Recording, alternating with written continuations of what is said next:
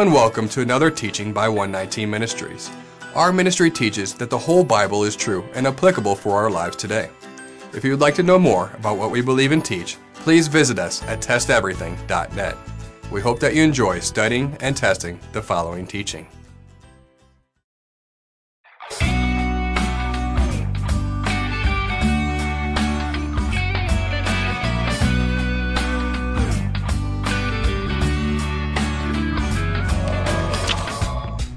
How does Yahweh view Christmas trees? There are countless pieces of evidence that false gods were worshipped under every green tree. Searching green tree in any online Bible will yield a multitude of examples. There also exists archaeological evidence of nations associating evergreens and the worship of their gods. Our Creator not only stated, but he commanded all in the faith to not worship him using the traditions and symbolisms that the other nations used in the worship of their gods. Deuteronomy chapter 12. Take care that you be not ensnared to follow them after they have been destroyed before you, and that you do not inquire about their gods, saying, How did these nations serve their gods? That I also may do the same. You shall not worship Yahweh your God in that way. For every abominable thing that Yahweh hates, they have done for their gods, for they even burn their sons and their daughters into fire to their gods. However, sometimes that is simply not convincing enough to some as evidence that we should not associate things such as Christmas trees in the worship of Yahweh. One verse that is often raised in defense is found in Hosea chapter 14, verse 8. I, Yahweh, am like an evergreen cypress. From me comes your fruit. In such a defense, it is understood that Christmas trees cannot be bad to associate in our worship. Yahweh is likened unto such a tree. It certainly sounds reasonable on the surface, but there might be more to consider. It is easy to get caught up in the trap thinking we can worship God in any way we choose. God's people have been known to make that mistake over and over again. The best example of this mentality is in the event of the golden calf. Yes, believe it or not, the Christmas tree can be compared to the event of the golden calf. How many realize that the intent of the Israelites was not to worship a false god with the golden calf, but associate the calf with the worship of Yahweh our God? In the story of the golden calf, once again, God's people started doing things and worshiping God their own way. God does not appreciate his people worshiping him in any way that they choose. There is a protocol that he has defined for us, a way to worship him, and the ways not to worship him. He is the one being worshiped, not us. We need to understand how we are to worship or not worship him. We should not want to mess that up. But that is what God's people do all too often. And the golden calf is perhaps the most classic example of us trying to worship God in our own way and not his way. It all starts in Exodus 32. Here we find that Moses has gone up to the mountain, but after some time, the Israelites began to panic, for they fear that Moses has died. When the people saw that Moses delayed to come down from the mountain, the people gathered themselves together to Aaron and said to him, Up, Make us gods who shall go before us. As for this Moses, the man who brought us out of the land of Egypt, we do not know what has become of him. Moses was much more than simply a leader to them. Moses was their only mediator between God and man. Moses spoke to God on their behalf, and God spoke to the Israelites through Moses. Moses was the mediator between God and man. This head role is now reserved for Yeshua alone, and only Yeshua now functions as Moses. However, during the time of the Exodus, Moses was the mediator. Here is their perceived problem. They feared that they lost Moses. They believed they needed to replace their mediator. They were afraid that they were not going to be able to communicate with Yahweh any longer because their mediator, Moses, is missing or perhaps even dead. Since they were in Egypt, they happened to learn a thing or two about Egyptian tradition of interacting with gods. In their understanding, you require a physical medium to facilitate such divine interaction. They needed a mediator between them and God. We know that this is what they are thinking because they instructed to Aaron, Make us gods who shall go before us. And then, what do we see at their reason for saying this? As for this Moses, the man who brought us up out of the land of Egypt, we do not know what has become of him. So, in their mind, Yahweh, through Moses, brought them out of Egypt. Yet, Moses is now missing, and in their mind, that's a big problem. And big problems require urgent solutions.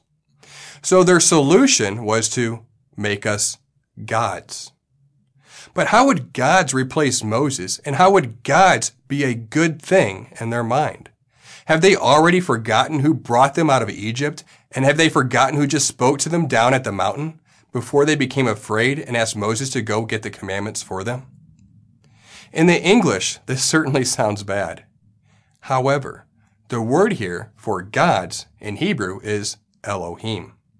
Elohim is a Hebrew word also translated as the one true God, or it could also be translated as gods. So nearly any time you see the word God in your English translations, the Hebrew word is in fact Elohim, despite the fact that Elohim is plural. Elohim can refer to false gods or the one true God. The context determines the correct understanding. So, we need to figure out if the Israelites were attempting to make a physical image of God as a mediator to reach God, or were they trying to make gods, as in false gods? The Israelites, as a solution to replace the perhaps dead Moses, or to replace their mediator with God, decided that they need to make God, or really create that interface they believed they needed to have so they could talk with God to replace Moses, who they feared was dead.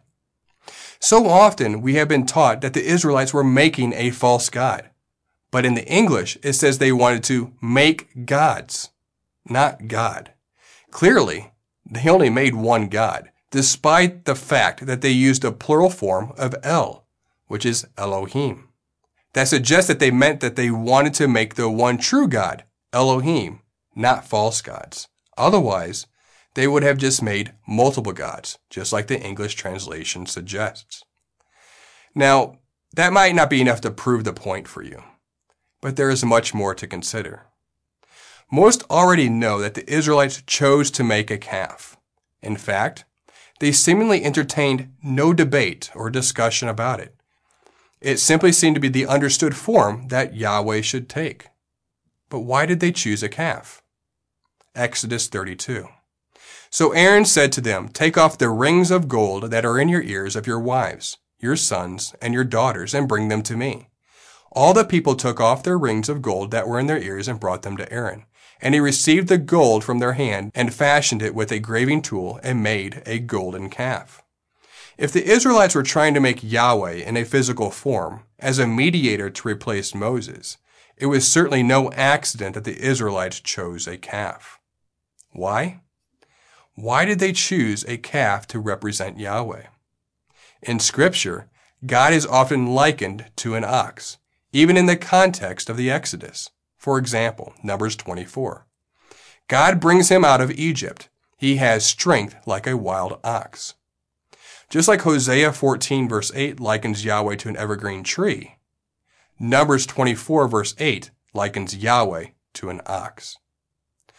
Why, though, was Yahweh likened unto an ox?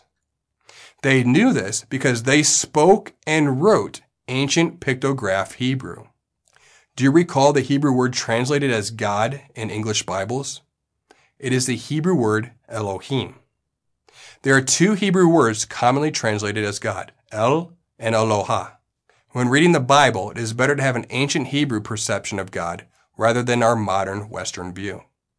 The word El was originally written with two pictograph letters, one being an ox head and the other being a shepherd's staff.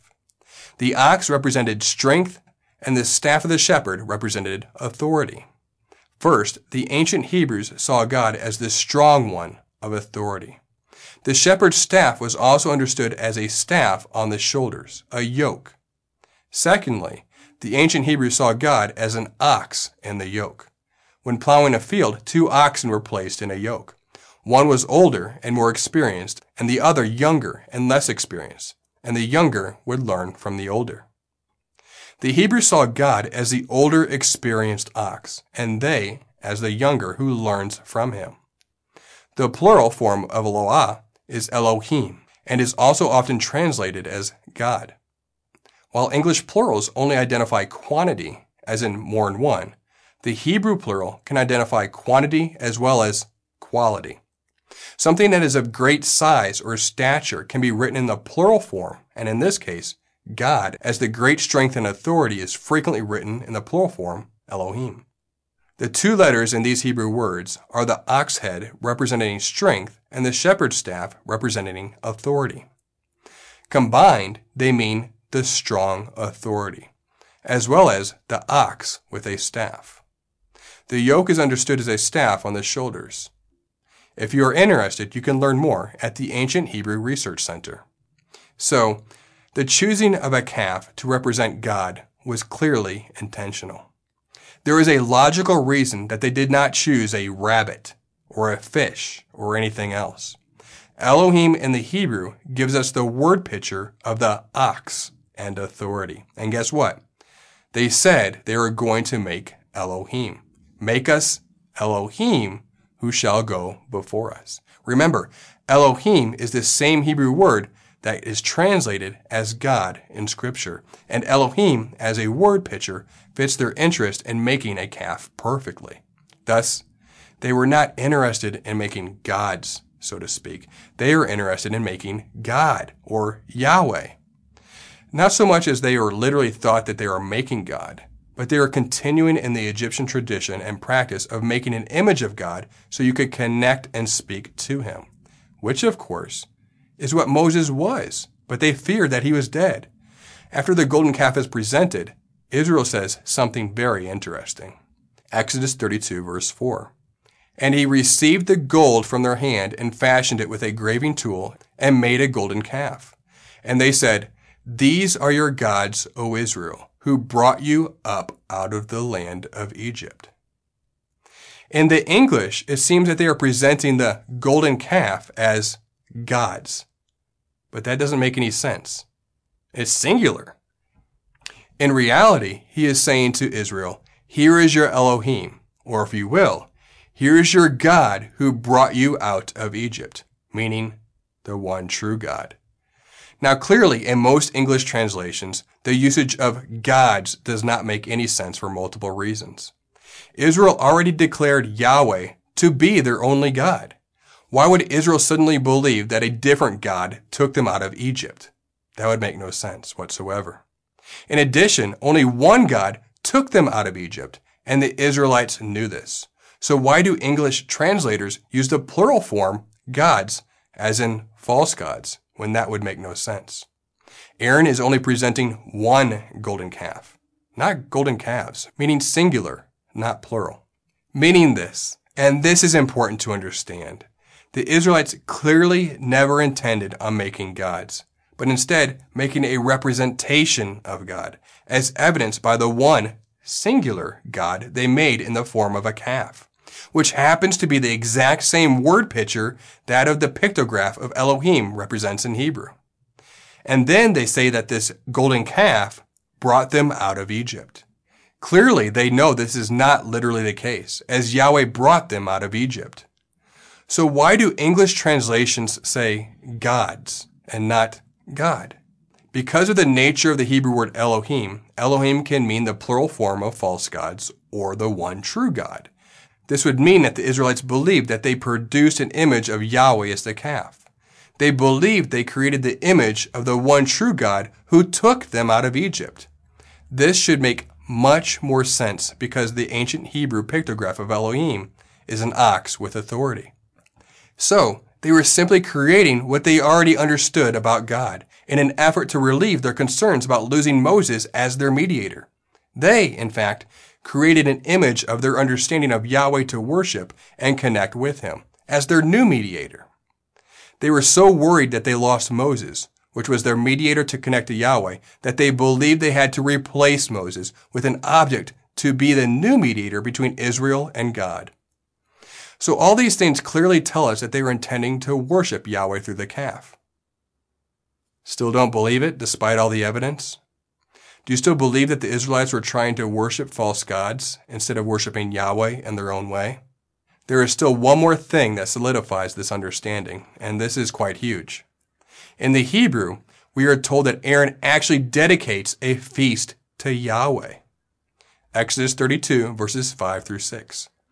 When Aaron saw this, he built an altar before it, and Aaron made a proclamation and said, Tomorrow shall be a feast to Yahweh. And they rose up early the next day and offered burnt offerings and brought peace offerings. And the people sat down to eat and drink and rose up to play. Aaron declares that the feast is for Yahweh, and then he offers gifts to him. Unfortunately, this is the way of Cain mentality to the extreme. You might be thinking, in my Bible, it says Lord, not Yahweh. Anytime we see Lord in all capital letters in English Bibles, we know that it is intentionally replacing the tetragrammaton, Yod He Vav He, or Yahweh as we pronounce it.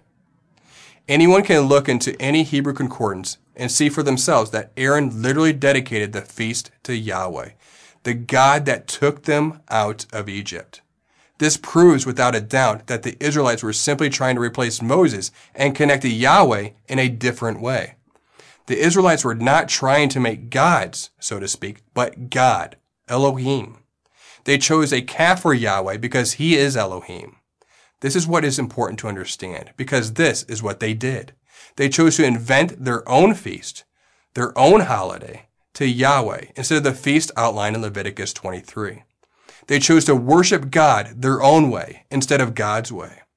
They sincerely thought that they were doing the right thing. They thought it was okay to make up their own holiday for Yahweh and worship Him however they chose. But clearly, despite the fact that the Israelites were sincerely attempting to worship God, even dedicating the day to Him, giving gifts to Him, God did not see it that way. They were worshiping God through the pagan practice of using things to worship God and declaring and putting into effect a false holiday. They even made offerings to Yahweh. They really thought that Yahweh would accept their worship, just like Cain did. Likewise, if we use Hosea chapter 14 verse 8 as a reason to bring an evergreen into our home, just because Yahweh is likened unto a cypress tree, why would the Israelites have been in error in making a calf just because Yahweh is likened unto an ox? That is the main issue of the problem at hand. Because the Israelites decided to do things their own way instead of God's way, they made themselves out to be their own gods. Though they fully and sincerely wanted to follow Yahweh, they followed themselves and their own heart instead. This is exactly what we do with Christmas and Easter. We take the ways of man, ways and days of false gods, and then offer them all up to God and expect Him to smile, while we please ourselves in the process. Now we realize that might sound harsh, and many will not want to hear it. But we know it is the truth. When we do these things our way instead of His way, then who in our mind is God at that point? Do you see the problem from God's perspective?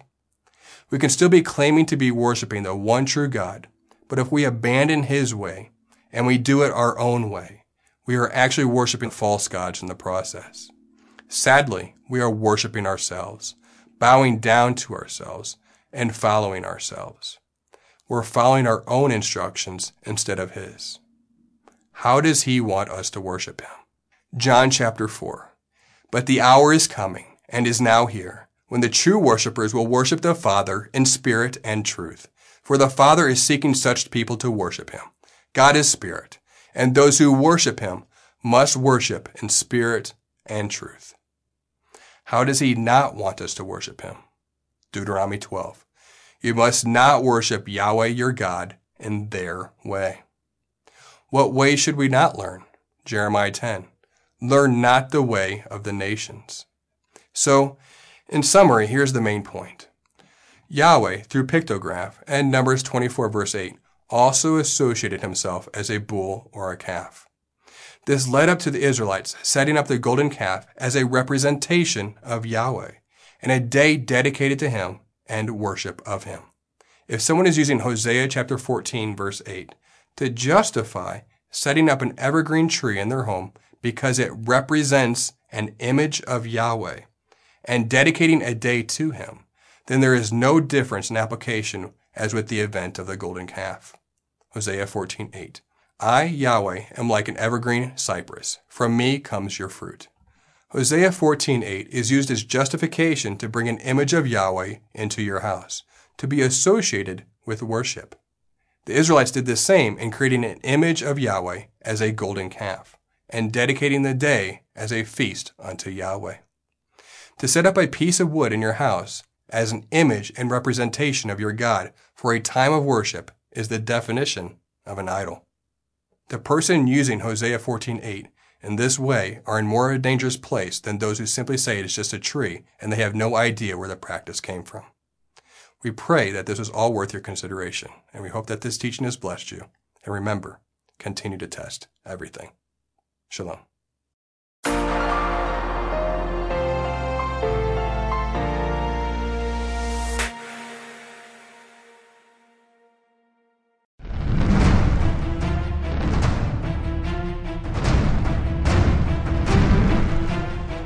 Christmas and Easter, two days esteemed above most others and are observed by nearly one third of the human population. Millions of believers worldwide celebrate these holidays to honor the birth, death, and resurrection of the Messiah. These festivals take many cultural forms and shapes around the world. But would you be alarmed to discover that these two seemingly innocent holidays are historically rooted in ancient occult practices which can be traced back to Babylon Babylonian sun god worship has evolved throughout the centuries and has branched out into several major religions. Many professing believers have also adopted several of these pagan customs unaware. Even today, all throughout Catholicism and daughter denominations, there are still dozens of popular monuments and symbols that were at one time dedicated to various sun gods. What became this very same organization also instituted Christmas and Easter. Secular and Christian scholars alike all record that the Christmas tree, wreaths, boughs of holly, and mistletoe were all objects used in pagan sun god fertility rites. This, of course, begs the question what are they doing in the homes of believers today? Discover how Mithra and the Norse Odin evolved into the imaginary saint we know today as Nicholas, and how he became the key figure in the celebration of Christmas. In ancient folklore, St. Nicholas was accompanied by a dark counterpart known as the Krampus and had a striking resemblance to other false deities.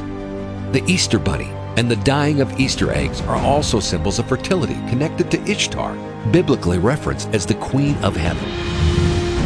Long before the birth of our Messiah, December 25th was a day used to celebrate the rebirth of the sun god. All of this and more has all been justified by man for hundreds of years but when was the last time we considered what our Creator had to say regarding all of this? Do we care? Should we care? We reveal an opportunity and faith centered challenge to worship and practice the faith as He stated He desires for all His people, not according to us, not according to men, but instead according to His way, according to His word. That is, if you are ready to test everything. Order this two part teaching, visit testeverything.net or watch it for free in our video section.